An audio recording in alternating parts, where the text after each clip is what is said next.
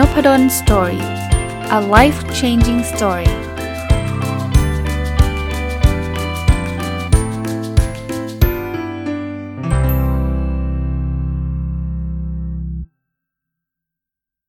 สวัสดีครับ ยินดีต้อนรับเข้าสู่นพดล Story พอดแคสต์นะครับ วันนี้หยิบหนังสือที่ชื่อว่า The Startup Mindset คิดใหญ่เริ่มไว ใส่ใจทำไว เล่นใหญ่โตไวนะครับ เขียนโดยคุณแคสเปอร์นะครับ มารีวิว ต้องบอกว่าหนังสือเล่มนี้เนี่ย ซื้อมาเองก่อนนะเพราะว่าเป็นคนที่ชอบอ่านหนังสือแนวสตาร์ทอัพอยู่แล้ว แล้วก็แวบๆเห็นใน Facebook นะคุณแคสเปอร์คือคือผมไม่ได้เป็นเพื่อนใน Facebook ของคุณแคสเปอร์นะครับแต่ว่าเป็นเพื่อนกับคนที่รู้จักคุณแคสเปอร์แล้วกันนะครับแล้วแล้วเหมือนกับเห็นรูปเห็นเห็นหนังสือ ประกอบกับหนังสือเล่มนี้พิมพ์โดยสำนักพิมพ์วิชนะครับก็ รู้จักคุ้นเคยกันอยู่บ้างนะครับ เพราะว่าทางสำนักพิมพ์วิชเนี่ยก็เคยพิมพ์หนังสือให้กับน้องชายนะครับแล้วแล้วสำนักพิมพ์วิชก็เป็นสำนักพิมพ์หนึ่งที่กุณาส่งหนังสือมาให้ผมอยู่เรื่อยๆนะครับอาจจะไม่ได้รีวิวทุกทุกเล่ม ก็เลยหยิบซื้อมาอ่านนะซื้อมาอ่านเองนะครับอบอกชื่อบรรณาธิการหนังสือนิดนึงนะครับ คือคุณจารุวัน นะครับคุณบุ๋มนะคุณบุ๋มก็เคยพิมพ์หนังสือให้น้องชายด้วย คราวนี้ซื้อมาเสร็จปุ๊บเนี่ยเมื่อวานนี้ไปที่ธรรมศาสตร์ก็พบว่าทางสำนักพิมพ์ก็กรุณาให้ก๊อปปี้มาด้วยนะครับก็เลยมี 2 เล่มเลย แต่ว่าอ่านจบแล้วอ่านจบก่อนที่จะได้ได้รับก๊อปปี้นั้นแล้วเรียบร้อยนะครับอ่าแล้วต้องบอกว่าประทับใจนะครับ คุณแคสเปอร์เนี่ยเป็นคนที่เรียนอยู่เมืองนอกนะครับ เรียนที่ University of Southern California ทางด้าน Business แล้วก็มีประสบการณ์ทำสตาร์ทอัพนะ โดยเฉพาะอย่างยิ่งการไปทำสตาร์ทอัพที่ประเทศอินโดนีเซียนะครับ แล้วก็ตอนนี้ก็กลับมาอยู่ที่เมืองไทยนะฮะอ่านแล้วก็เพลินแล้วก็มีข้อคิดหรือมีความรู้อะไรเพิ่มเติมอีกเยอะแยะเลยนะครับ อันแรกเลยขอขอพูดถึงบทนี้เลยฮะสิ่งที่คนทั่วไปเข้าใจผิดเกี่ยวกับสตาร์ทอัพข้อแรกเวลาพูดถึงสตาร์ทอัพเนี่ยคนชอบคิดว่าเด็กๆนะคนทำสตาร์ทอัพต้องอายุแบบ 18 19 20 ไม่เกิน 30นะครับแต่จริงๆแล้วไม่ใช่นะ อายุเฉลี่ยของ Startup Founder จริง ๆ แล้วเนี่ย 42 ปีนะของประเทศสหรัฐอเมริกา เพราะนั้นเนี่ยใครแบบอายุโอ้ผม 40 แล้วผมทำสตาร์ทอัพไม่ได้จริง ๆ คุณต่ำกว่าค่าเฉลี่ยของคนทำสตาร์ทอัพด้วยซ้ำแต่เราเห็นภาพมาร์คซักเกอร์เบิร์กทำตอนอยู่มหาวิทยาลัยอะไรแบบนี้มันไม่ได้เป็นทุกคนเป็นแบบนั้นนะครับ ข้อ2เนี่ยคนคิดว่าสตาร์ทอัพคือการคิดไม่มีระบบ คืออยากทำอะไรก็ทำไม่ใช่นะสตาร์ทอัพเนี่ยต้องคิดต้องวางแผนเป็นอย่างดีนะครับ อันที่ 3 คนชอบคิดว่าทุกทุกทุกธุรกิจที่สร้างใหม่คือสตาร์ทอัพหมดเลย ใครเปิดบริษัทบอกสตาร์ทอัพหมดเลย ไม่ใช่นะฮะ จริง ๆ มันมีความแตกต่างระหว่างสตาร์ทอัพกับ SME นะครับ ต่างกันตรงไหนก็บอก SME เนี่ยเราก็ค่อยโตนะเติบโตแบบเป็นเส้นตรง แต่สตาร์ทอัพเนี่ยเราหวังที่จะโตแบบ 10 เท่าร้อยเท่า ที่เขาเรียก exponential เพราะฉะนั้นมันไม่ได้แปลว่าธุรกิจที่สร้างใหม่จะต้องเป็นสตาร์ทอัพทั้งหมด อันที่4นะคือคนที่เป็นผู้ก่อตั้งสตาร์ทอัพจะต้องเป็น CEO เท่านั้นไม่ไม่เกี่ยว เขาบอกทักษะของ Founder ทักษะของ CEO มันคนละทักษะกัน Founder คือเราคิดไอเดียต่อเราเราแบบคิดแนวคิดนี้เรากำลังตั้งตั้งไข่อะตั้งบริษัทตั้งอองค์กรขึ้นมาเสร็จปุ๊บเนี่ยเราอาจจะไม่ได้มีทักษะดีในการบริหารองค์กรที่มันเริ่มใหญ่ขึ้นเรื่อยๆ เอาง่ายๆนะฮะ วันนี้ผมยกตัวอย่างเอง Google เนี่ย ตอนตั้งมาเนี่ย ตั้งมาจากเด็ก 2 คน เป็นเด็กปริญญาเอกของ Stanford นะครับ แลร์รีเพจกับเซอร์เกย์บริน แต่พอ Google เริ่มใหญ่เนี่ยแลร์รีเพจเซอร์เกย์บรินไม่ได้มาเป็น CEO นะครับ ตอนนั้นเชิญ CEO คนนอกเข้ามานะครับเอริกชมิดต์เข้ามาเป็น CEO เพราะฉะนั้นเนี่ยคนก่อตั้งไม่จำเป็นต้องเป็น CEO นะอันที่ 5 คนคิดว่าสตาร์ทอัพทำไปก็เจ๊ง ใช่ครับตัวเลขทั่ว ๆ ไปมันเป็นแบบนั้นนะครับว่าเฮ้ยมันร้อยเขาบอกเจ๊ง 99 จริง แต่ว่าถ้าคุณไม่เจ๊งเนี่ยคุณอาจจะเป็นสตาร์ทอัพที่เปลี่ยนโลกเลยเปลี่ยนประเทศเลยนะครับอย่าง Facebook เนี่ย ไม่เจ๊งใช่ไหมแล้วกลายเป็นสิ่งที่คนทั้งโลกใช้นะนั้นถามว่ามันเจ๊งได้ไหมเจ๊งได้นะครับ แต่ก็ไม่ได้แปลว่าการันตีมันต้องเจ๊งทุกอันนะอันที่ 6 นะครับก็บอกว่า Startup Mindset มีไว้สำหรับทำธุรกิจเท่านั้น จริง ๆ หนังสือเล่มนี้เนี่ยให้วิธีคิดความคิดต่างๆเนี่ยมันไม่ได้แปลว่าจะต้องใช้กับธุรกิจนะชีวิตส่วนตัวก็ใช้ได้นะแนวคิด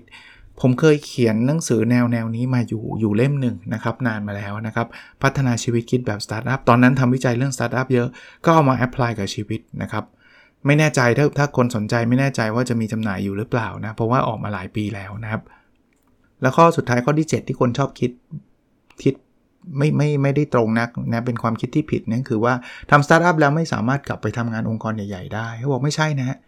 ทำสตาร์ทอัพแล้วทำแล้วไม่ work เนี่ยคุณก็สามารถกลับไปทำบริษัทใหญ่ๆได้เลยนะครับแล้วยิ่งคุณมีความรู้ในการทำธุรกิจมาในบริษัทก็ชอบด้วยซ้ำนะเพราะว่าคุณมองเห็นภาพภาพใหญ่ภาพรวมแล้วคุณเคยทำมาจริงแล้วด้วยซ้ำเพราะฉะนั้นไม่ใช่ว่าออกมาทำสตาร์ทอัพแล้ว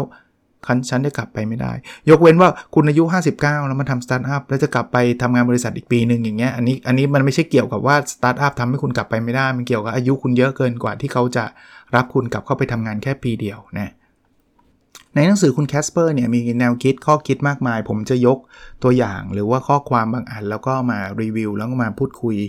ใส่ความเห็นเข้าไปนะครับ อันแรกคือคุณแคสเปอร์เขียนบอกว่าช่วงเริ่มต้นเป็นช่วงที่ยากที่สุดเสมอ หลายคนไม่กล้าเริ่มเพราะกลัวล้มเหลว หลายคนไม่กล้าล้ม เพราะไม่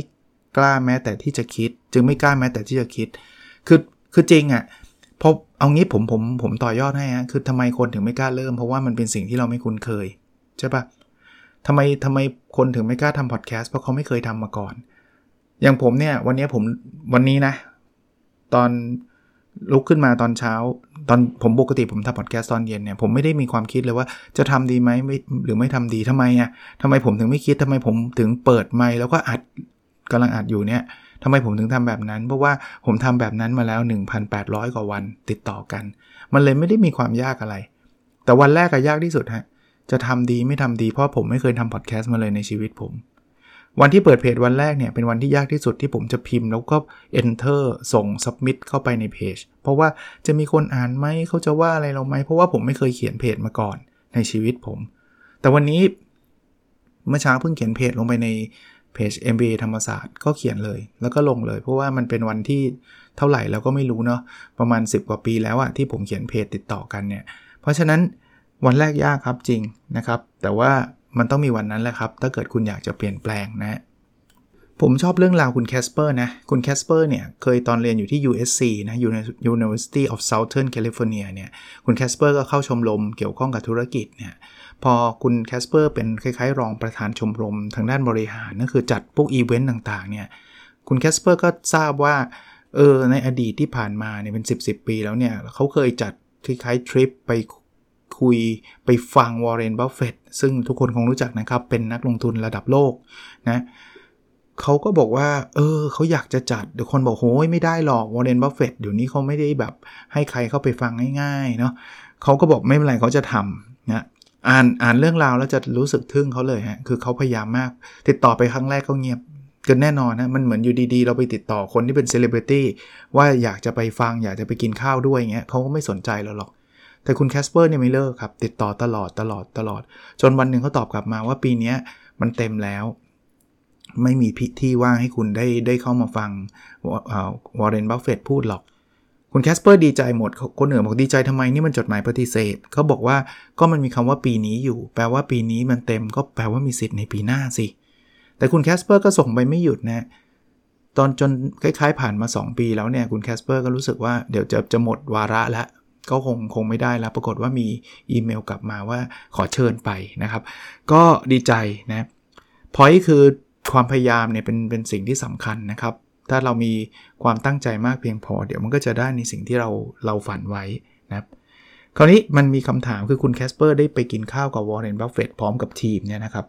แล้วคุณแคสเปอร์ก็เลยถามคำถามว่าอะไรที่ทำให้คุณปู่นะก็คือคุณวอร์เรนบัฟเฟตกล้าเสี่ยงกับการลงทุนและการทำงาน วอร์เรนบัฟเฟตบอกว่า ถ้าคุณกำลังทำตาม passion ของคุณแสดงว่าคุณไม่ได้เสี่ยงอะไรเลยนะ ผมชอบคำตอบนี้มากเลยนะครับ เพราะว่าถ้าทำในสิ่งที่เรารักเนี่ยผลลัพธ์มันไม่เกี่ยวแล้วไงผลลัพธ์ดีก็ดีก็มีความสุขมากขึ้น ผลลัพธ์ไม่ดีเราก็เราก็ happy อยู่ดีนะครับผมผมอาจจะไม่ได้เป็นนักลงทุนระดับโลกแบบคุณวอร์เรนบัฟเฟตแต่ว่าผมแชร์ความรู้สึกเดียวกัน เวลาผมทำพอดแคสต์ผมทำพอดแคสต์เนี่ย ผมกำลังทำตาม passion ผมจริง ซึ่งผมเน้นอีกที passion นี้ไม่ได้เกิดขึ้นก่อนที่ผมจะทำนะ เกิดหลังที่ผมทำแล้ว จากจากที่ผมทดลองทำแล้วผมชอบ ตอนนี้เวลาผมทำอยู่เนี่ย ผมไม่ได้สนใจมากนักว่า ตอนนี้จะมีคนฟังเท่าไหร่ ถ้าคนฟังเยอะผมดีใจไหมดีใจครับ แต่ว่าคนฟังน้อย ผมก็คุ้มแล้ว เนี่ยผมได้มาเอาหนังสือเล่มนี้มาเล่าให้คนฟังเนี่ย ผมคุ้มแล้วนะ แล้วผมเชื่อว่าจะต้องมีหลายคนที่ได้ประโยชน์จากตอนนี้ไปนะครับ ก็อย่างที่คุณวอร์เรนบัฟเฟตพูดนะครับ ถ้าเรากำลังทำตาม passion ของเราเนี่ยเราไม่ได้เสี่ยงอะไรเลยอย่างมากก็เสมอตัว คือไม่มีคนฟังเลยอย่างน้อยๆผมก็ได้มีความสุข ไม่ใช่ไม่เสมอตัวด้วยก็ก็ได้มีความสุขเพราะผมทำในสิ่งที่ผมรัก ถ้ามีคนฟังดีใจ ฟังเยอะดีใจมากขึ้น มีคนเอาไปใช้ประโยชน์ได้ดีใจเพิ่มอีกนะ อันนี้เป็นข้อคิดอีกอันนะครับ คือ คุณแคสเปอร์ก็เล่าเรื่องของเพื่อนนะครับ ที่อยากที่จะทำร้านอาหารญี่ปุ่น แล้วก็ต้องอไปหาเชฟจากญี่ปุ่นมาทำให้มันดีที่สุดอะไรเงี้ยแล้วหาเชฟไม่ได้หาง่ายๆนะคนญี่ปุ่นเขาจะย้ายถิ่นฐานมาอยู่ที่เมืองไทยเนี่ยมันก็ทำไม่ได้ง่าย ๆ แต่สุดท้ายเขาก็ทำจนสำเร็จ แล้วก็ประสบความสำเร็จเนี่ยข้อคิดคือถ้ารู้คงไม่ได้ทำต้องขอบคุณความเป็นเด็กที่ทำให้กล้าฝันกล้าคิด ผมชอบอันนี้มากเลย เพราะว่า คือจริงๆเนี่ยพอเรามีมีมีความรู้อะไรเยอะมากแล้วมันจะเจอแต่อุปสรรคไงผมไม่ได้บอกห้ามเราหาความรู้นะ แต่บางทีเนี่ยเราอาจจะต้องต้องมีความกล้าอยู่ด้วยนะครับ แล้วบางทีอย่างที่บอกรู้ก็ทำให้เราไม่กล้า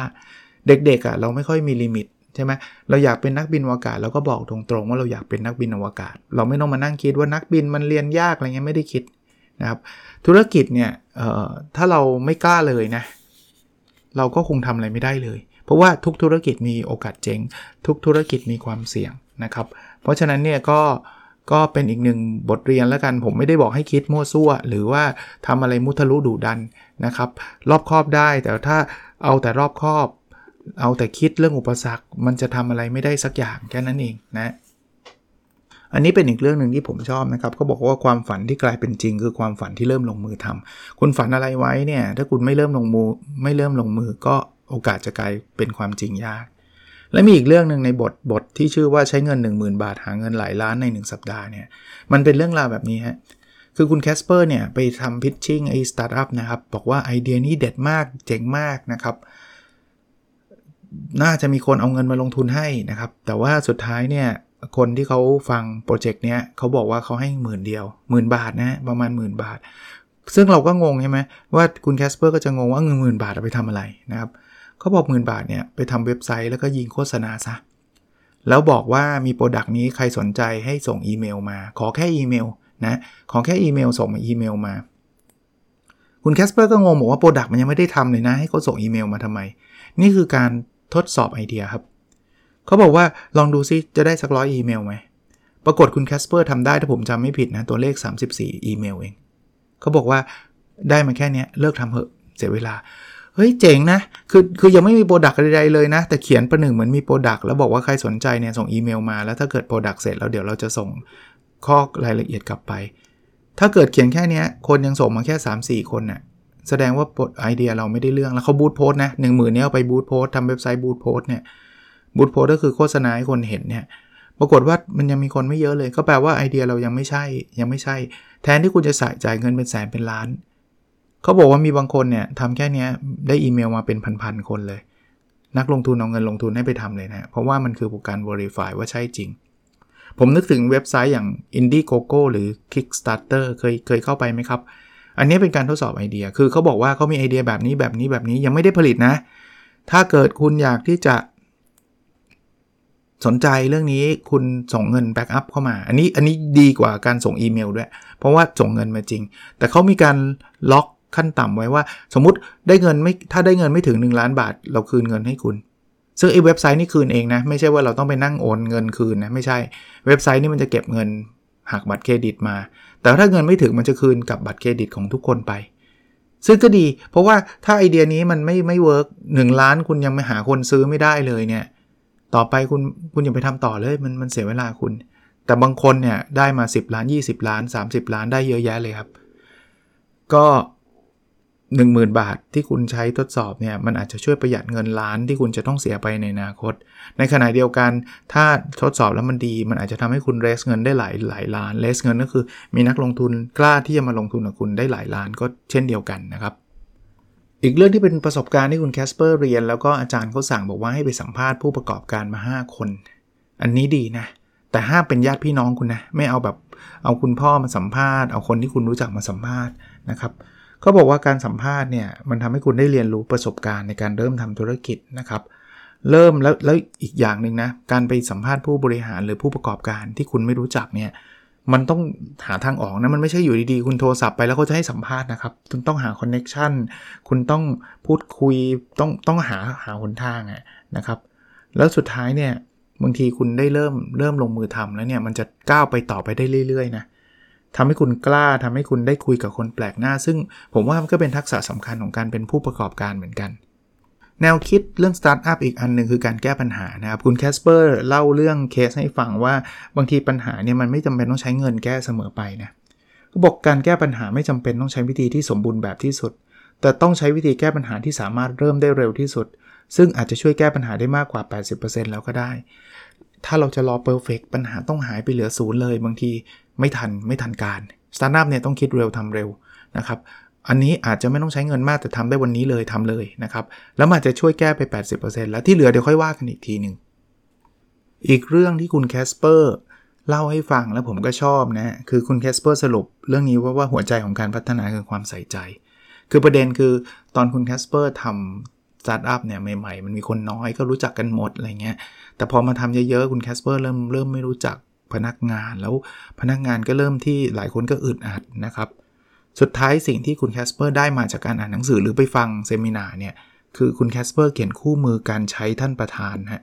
แปลว่าคุณแคสเปอร์เขียนเลยครับว่าเขาเนี่ยเป็นคนแบบนี้เขาอย่างนี้อย่างนี้อย่างนี้อย่างนี้ ถ้าทำงานกับเขาเนี่ยเขาตอนเช้าอย่ามาคุยนะ ผมสะดวกตอนบ่ายมากกว่า บอกให้ทุกคนรู้ แล้วบอกให้คนที่ใกล้ชิดคุณแคสเปอร์เขียนเพิ่มด้วย อย่างอย่างเราเราจะรู้ใช่ไหมว่าเจ้านายเราคนเนี้ยเขาชอบเรื่องนี้เขาไม่ชอบเรื่องนี้บางทีตัวตัวเจ้านายเองอาจจะไม่ได้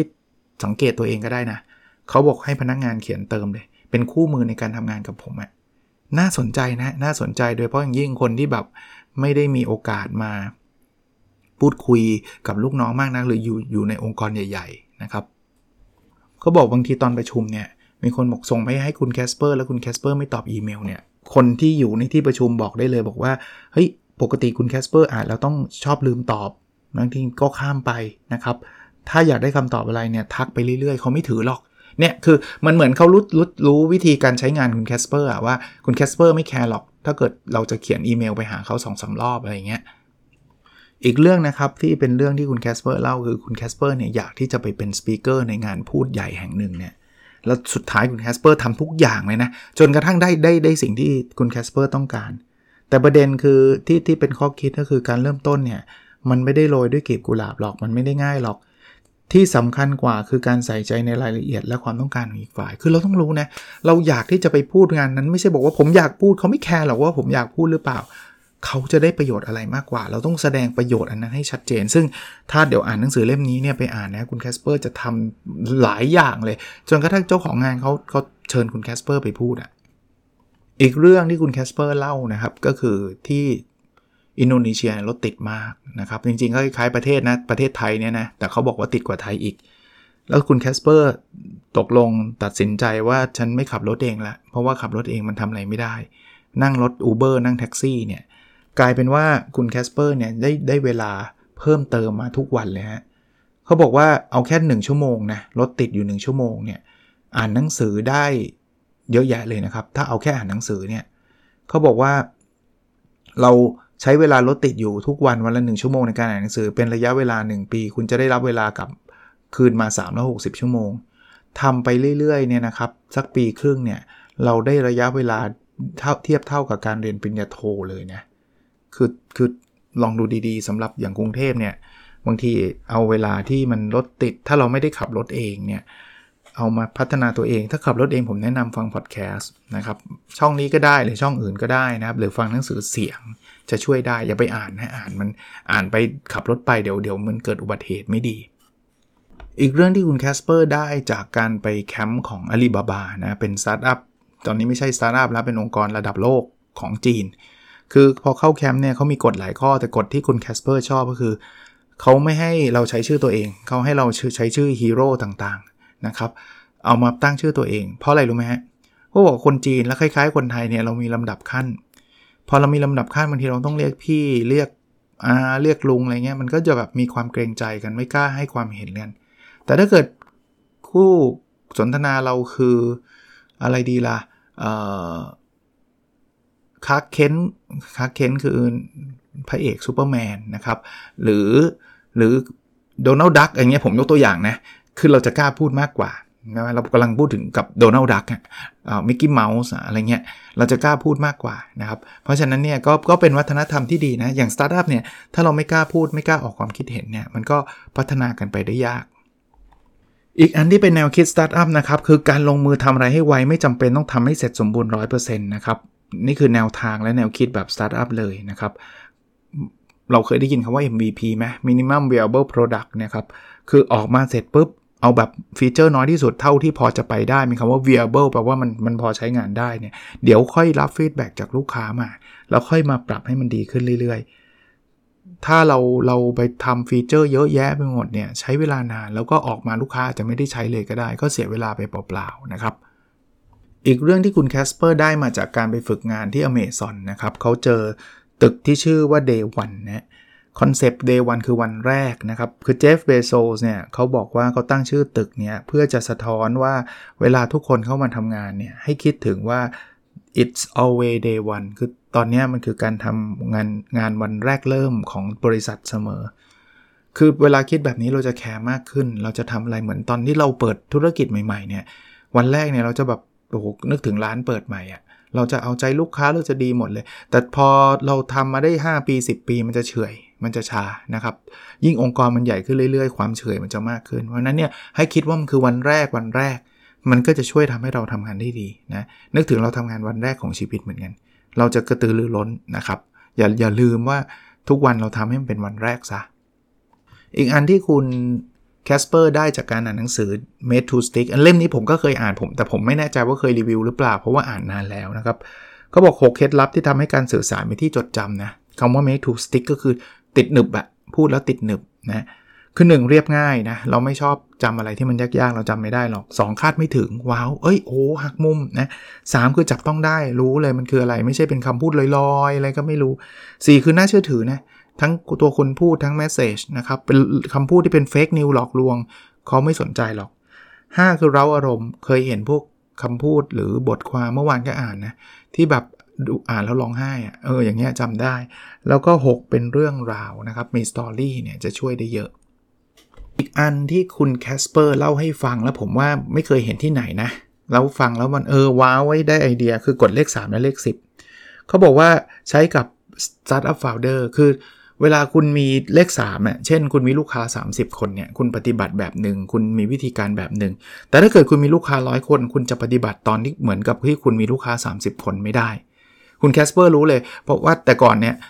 คือนี่เคยเคยฟังมาก่อน แล้วตัวเองก็มาประสบของตัวเองว่าตอนแรกมี 30 แล้วพอเป็นร้อยแล้วทำไมแบบมันเละอะมันมันไม่ work ทั้งทั้งที่ตอน 30 คนมัน work เขาก็นึกถึงกฎข้อนี้ได้ว่ามันต้องเปลี่ยน ถ้ามีร้อยคนต้องเปลี่ยนนะครับ หรือพูดนะพูดกับคน 10 คนพูดแบบหนึ่งกับคน 30 คนคุณต้องมี message ที่แตกต่างแล้ว กับคนร้อยคนกับคน 300 คนจะพูดไม่เหมือนกันแล้วนะครับ หรือระบบยอดขาย 1 ล้าน ระบบหนึ่งแต่พอ 3 ล้านอีกระบบหนึ่งพอ 10 ล้านต้องอีกระบบหนึ่งละเห็นภาพไหมเพราะว่ามันมันวิธีคิดวิธีการทำงานมันแตกต่างกันละ น่าสนใจเหมือนกันนะ อย่างผมอาจจะไม่ได้ทำธุรกิจสัทีเดียวเนี่ยแต่คิดว่าถ้าผมเริ่มอย่างอย่างการพูดเนี่ยผมก็น่าจะเจออยู่เรื่อยๆนะพูดกับคน 10 คน 30 คนร้อยคน 300 คนก็มีนะก็ก็อาจจะต้องเตรียมวิธีการพูดแตกต่างกันออกไป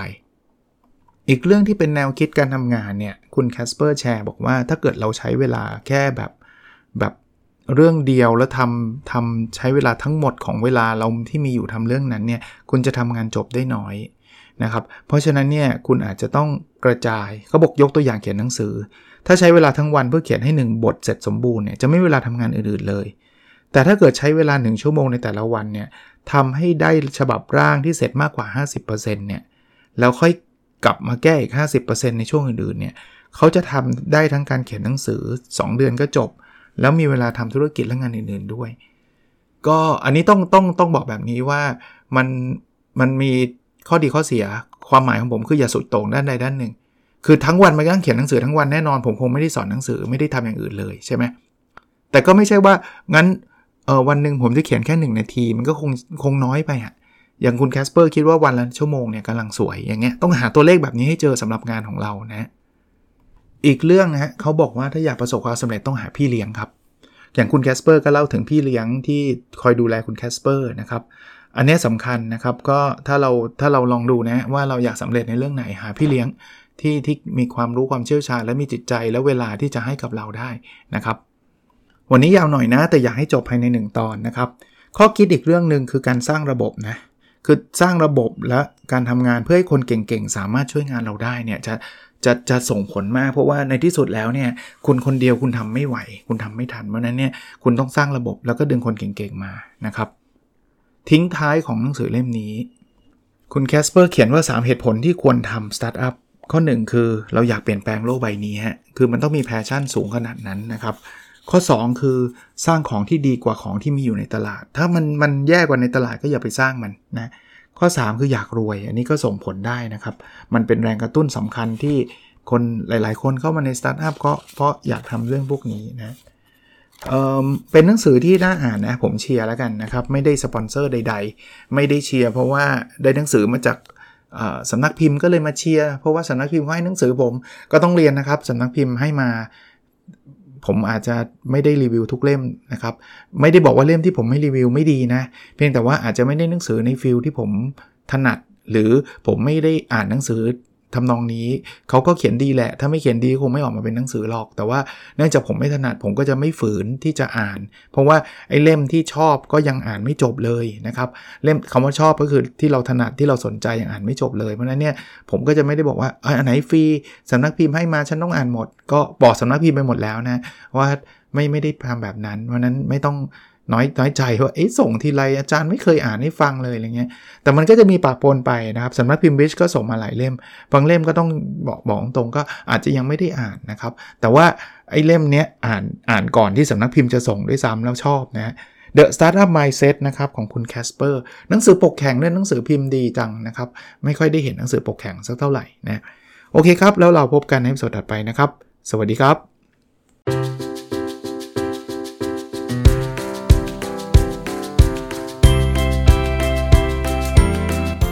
n o p a d o n Story a life changing story